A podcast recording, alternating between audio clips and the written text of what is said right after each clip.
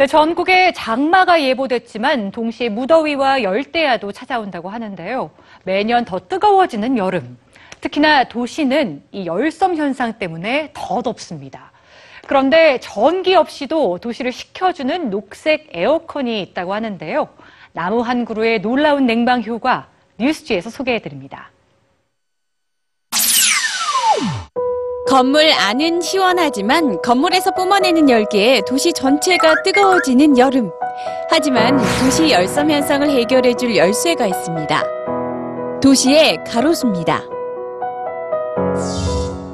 잎이 무성한 나무 한 그루는 태양 에너지를 90% 흡수하고 주변 온도를 2도 정도 낮춥니다. 나무가 만드는 그늘은 지표의 온도를 평균 7도에서 15도까지 낮추죠. 동시에 뿌리로 흡수한 수분을 잎을 통해 대기로 발산하는 증산작용이 시원하고 쾌적한 환경을 만들어냅니다. 건물 옆에 있는 나무는 뜨거워진 건물을 식혀주는 실외 에어컨 역할을 하는데요. 연구에 따르면 건물의 서쪽과 남쪽에 배치했을 때 냉방 효과를 얻을 수 있습니다. 에어컨 열대를 20시간 가동한 효과, 크고 무성한 가로수 한 그루의 냉방 능력입니다. 오늘 심은 나무 한 그루는 5년 안에 에너지를 3% 절약하고 15년이 되면 냉방 비용을 12% 줄여줍니다. 도심 가로수 한 그루는 평생 약 9만 달러를 되돌려주죠.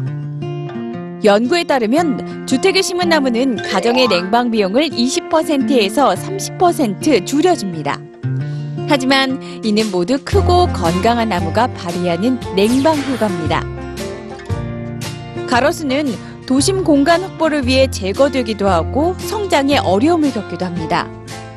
도시 가로수를 가장 괴롭히는 요인 중 하나는 바로 인공빛이죠. 밤을 밝히는 가로등은 가로수의 수면을 방해하며 나무의 성장과 생존을 위협합니다. 척박한 환경과 싸우며 도심 곳곳에서 조금씩 성장하고 있는 가로수들. 또 한 번의 여름을 맞은 이 녹색 에어컨들은 올해도 가동을 멈추지 않을 겁니다.